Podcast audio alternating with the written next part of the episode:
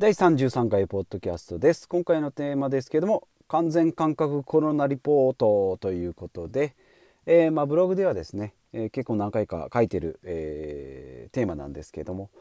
えー、まずその前にですね、えー、前回からですね、えーと、この収録なんですけども、えー、今まで iPhone で、えー、録音しておりました、まあ、iPhone に直にこう話しかけるようなスタイルだったんですけども、え、前回からですねイヤホンマイクですね iPhone の純,、えー、純正のイヤホンマイクで、えーと、収録して、まあ、要はイヤホンを挿して、えーと、この口元にですねちっちゃいマイクがついてるっていう、えー、それで試しにやったんですけどもそれとちょっと,、えー、と BGM と,、えー、と音音量ですね声のバランスがちょっと悪くなったので BGM をちょっと前回からですね、えー、切っております。でまあこれで試しながら、えーまあ、今後どうやっていくかなっていうのを検討したいなというのを、えー、思っておりますので、えー、一つお知らせです。えー、あとですね、えー、とこの視聴えーと、アンカーで撮影し、えー、録音してるんですけれどもそれでですね、えー、視聴者の方の,、まあ、あの集計が、えー、出てくるんですけれどもそれでですね、えー、結構いろんな方に聞いていただいておりまして、まあ、年代とかが出るんですけれども、えー、18歳から22歳ですね。23歳から27歳。こちらがですね結構多くてですね、えー、18歳から22歳で 25%23 歳から27歳まで50%ということで、えー、結構若い方が、えー、聞いていただけているのかなと思います。で35から44それから45から59歳。まあ私と、えー、同年代の方ですね。が大体25%いらっしゃるのでまあ幅広い年代の方にこう聞いていただけているのかなというのをまあこれを、えー、可視化されたのを見るとですね、えまたこれもやる気が出てくると思いますのでこれからもよろしくお願いしますということで今回のコロナ、え感染の、えお話ですねまあ連日ニュースでやっておりますけれどもまず結論からですね私的に結論ですけれども、まあ、自分の、えルールとかですね、え考えをしっかり持って正しく恐れるというところですね。まあ、もちろん専門家でもないですので、えー、ニュースとかですね、えー、まあ、ネットとかで調べた情報なんですけどもやっぱりまあ毎日こうテレビなんかワイドショーなんか見ているとどこどこで何人が感染しましたっていうのがもう非常に毎日耳にこう入ってきてですねどこでクラスターとかっていうのがあるんですけど、まあ、一日一日毎日毎日こう聞いていくと気がめいっていくんですけども結局100人になった200人になったって言っても実際どうすればいいのかなっていうのが正直なところででまあこのクソ暑い中でもですねマスクなんかをしながらまあ働いたり、まあ、電車乗ったり仕事したりっていう皆さんそうされているかと思いますし、まあ、極力ですね人の多いところとか、まあ、カラオケとかですねそういう飲み会とかっていうのもどんどん今年に入ってですねもう減ってきたでしょうし集まりとかもなくなってきているでしょうし遠方への旅行とか出張とかも、えー、なくなってってきたかと思います。だいぶ生活リズムとかですね生活スタイルも変わってきたんじゃないかなというところですね、まあ、ネットで、えオンラインで、え会議だとか、え集会とかミーティングとかっていうのも、え代わりにされてるかと思いますし、え子どもの学校なんか塾なんかもですねオンラインになってたりするので、え時代がだいぶ変わってきたなというのを、え実感しております、まあ、その中でですね、えーとまあ、自分で情報を調べてい、くということで日々のこうニュースなんかにこう惑わされないようにですね、えー、見ていきたいなと思います。で、えー、まあ、世界的にはですねやっぱりアメリカなんかは300万人とか、えー、ブラジルで180万人インドで90100万人ぐらいですね、えまあ、もちろん人口日本より多いんですけれどもそれでもですね桁違い日本が23万人の感染者に対して、え海外ではですね、え何百万人、えの感染者が出ております。で、まあ、日本でいきますと、まあ、死者はやっぱりそんなに高くないですね。1000人程度、まあ、もちろん、えー、大変なことなんですけれども2%っていうくらいですね。で、まあ、手洗いとかうがいとかマスクですね、まあ、マスクも一時期品ぞろ品薄な状態が続いて、まあ、ようやく買えるようになったんですけれども、えー、やっぱりですね毎日使うものとして、えー、まあ不織布のマスクから今布とかですねクール夏なんでクールの、えー、マスクなんかも出ております。で衛生衛生習衛生面ではそういった感じ。で生活習慣も、まあ、握手とかハグとかですね、まあ、野球とかスポーツなんかもそうですけども大声を出さないとか、まあ、ソーシャルディスタンスですね。距離を取るですね。で、まあ、食事習慣ですね。あんまり言われないですけどやっぱり食事とかですね。睡眠っていうのがやっぱり重要ということでまあこれは普通の健康管理なんですけども。えー、まあ和食とかですね、まあ、飲み物でもま水とかお茶とかですね、まあ、そういったもので水分補給ですね、まあ、社会習慣としては、えー、まあ、天気ですね、まあ、今このもう猛暑が連日続いております、まあ、この中でエアコンをつけて、まあ、エアコンでですね感染というのも出てきてますので、えー、そういったところですね。まあでも、えーと、世界的なところ南半球北半球とかあるのでですね季節が逆なんでですね日本で暖かくなってきた今、えー、オーストラリアとかニュージーランドとか南米とかですねそういった寒い地域のところはやっぱり感染者が増えてくるのを見ると、えー、秋以降また、えー、感染者が増えるんじゃないかなということですねインフルエンザとかと同じように季節性の、えーと、ころがで、え、季節性のですねあの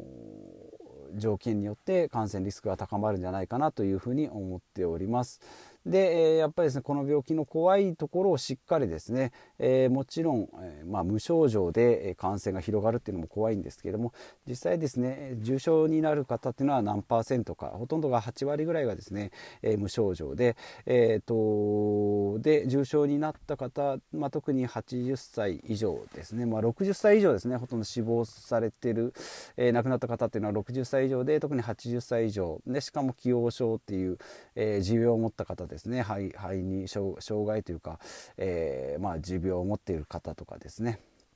そういう方なんかが、えーと重症化した時に、まあ、集中治療室に入れ入らないといけない、まあ、これが医療崩壊ですね。入れなかったりこうたらい回しになったりっていうところで、えー、と放置されて亡くなるっていうのが、まあ、これが最悪ですね。あの最初に2月3月に起きた、えーとまあ、イタリアとかですね、えー、とヨーロッパなんか北欧ですね。で起きたようなのが、まあ、日本では起こらないようにということで、えー、医療崩壊会がないないように、えー、病院の病床数を確保して無症状者は、えー、ホテルなんかですね、えー、ったところで療養っていうところ、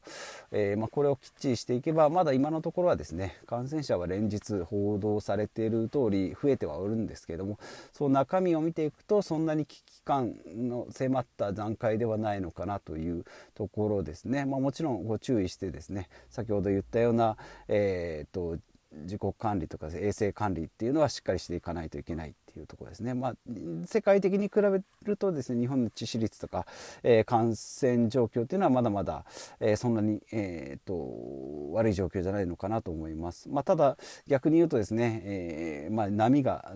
高くない分、えー、長くなってくるっていうところでですね、えーまあ、1年、まあ、2年3年と。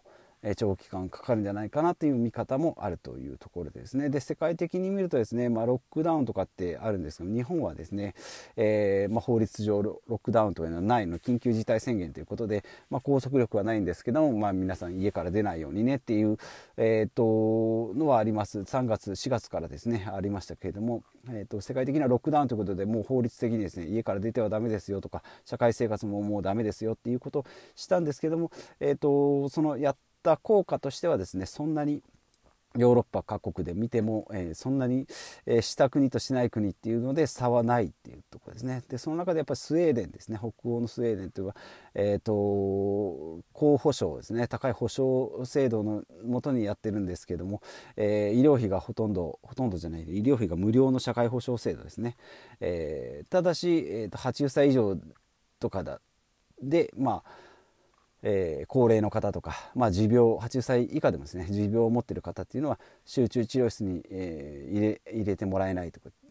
ですね、まあ、医療費をタダにする分全員を助けていくと医療費がもうパンクしてしまうので、えーまあ、医療費をタダにする分あまりこう助かるリスクの、えー、低い人っていうのは治療しませんよ。そこにお金を投じませんよ、まあ、逆に言うとこう若い子。例えば 5, 5歳の子と85歳の人っていうのは、えー、平等ではないですよって、まあ、日本ではあの考えられない考え方なんですけれどもこういった形で、えー、医療費を無料っていうのを保ってるっていう、まあ、これも一つの考え方かなと思います。えー、であとは観光ですね。もう2月からずっと閑古鳥ですね。もう、えー、もう半年2月からなんで8今8月なんで半年ですね。もうずっと続けられて、まあ、倒産も出てきてるんですけども、まあ、あの政府の保障とかもあるんですけども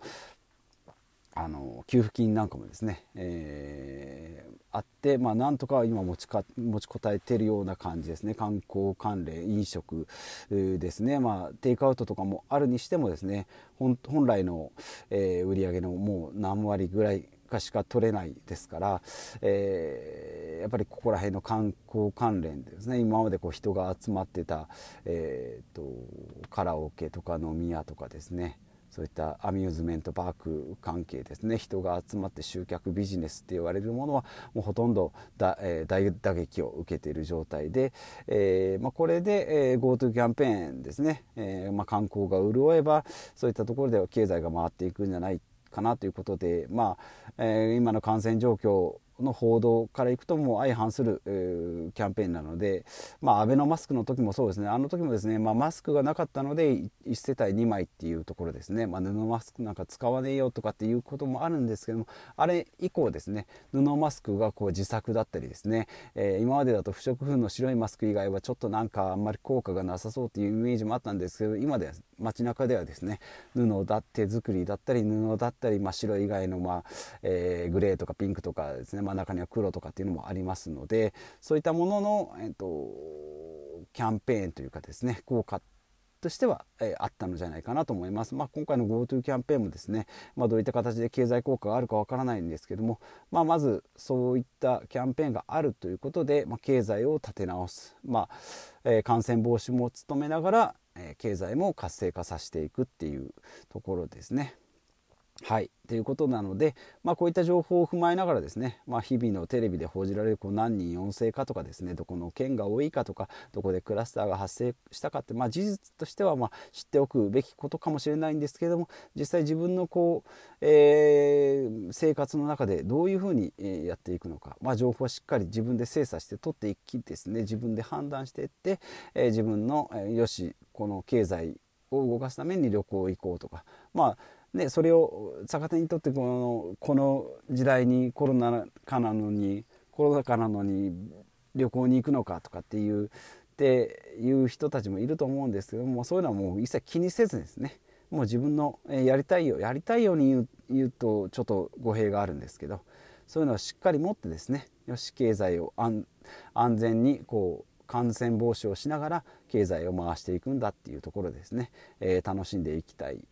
行く人がいてもいいし私もそういう、え生き方をしたいなというふうに思います。えー、でですね、まあ、今回の情報も含めてなんですが私のコロナの情報としてはですね大体あの朝の工事アップかですね、えー、辛坊さんのラジオですね、えー、そこまで言うかですね、まあ、この辺が、えーと、情報のソースになってきております、えー、ももちろん専門家でもないですし、まあ、偉そうなことも言えないんですけども、えーと、普段日々のニュースとかワイドショーとかでですね報じられているような、えー、情報で、えー、右往左往するのじゃなくてですねもうちょっとこう信憑性のあるデータをもとに、えー、それを自分で咀嚼してですねえ行動していきたいなというふうに思います。えこのポッドキャストではですね、え断捨離節約健康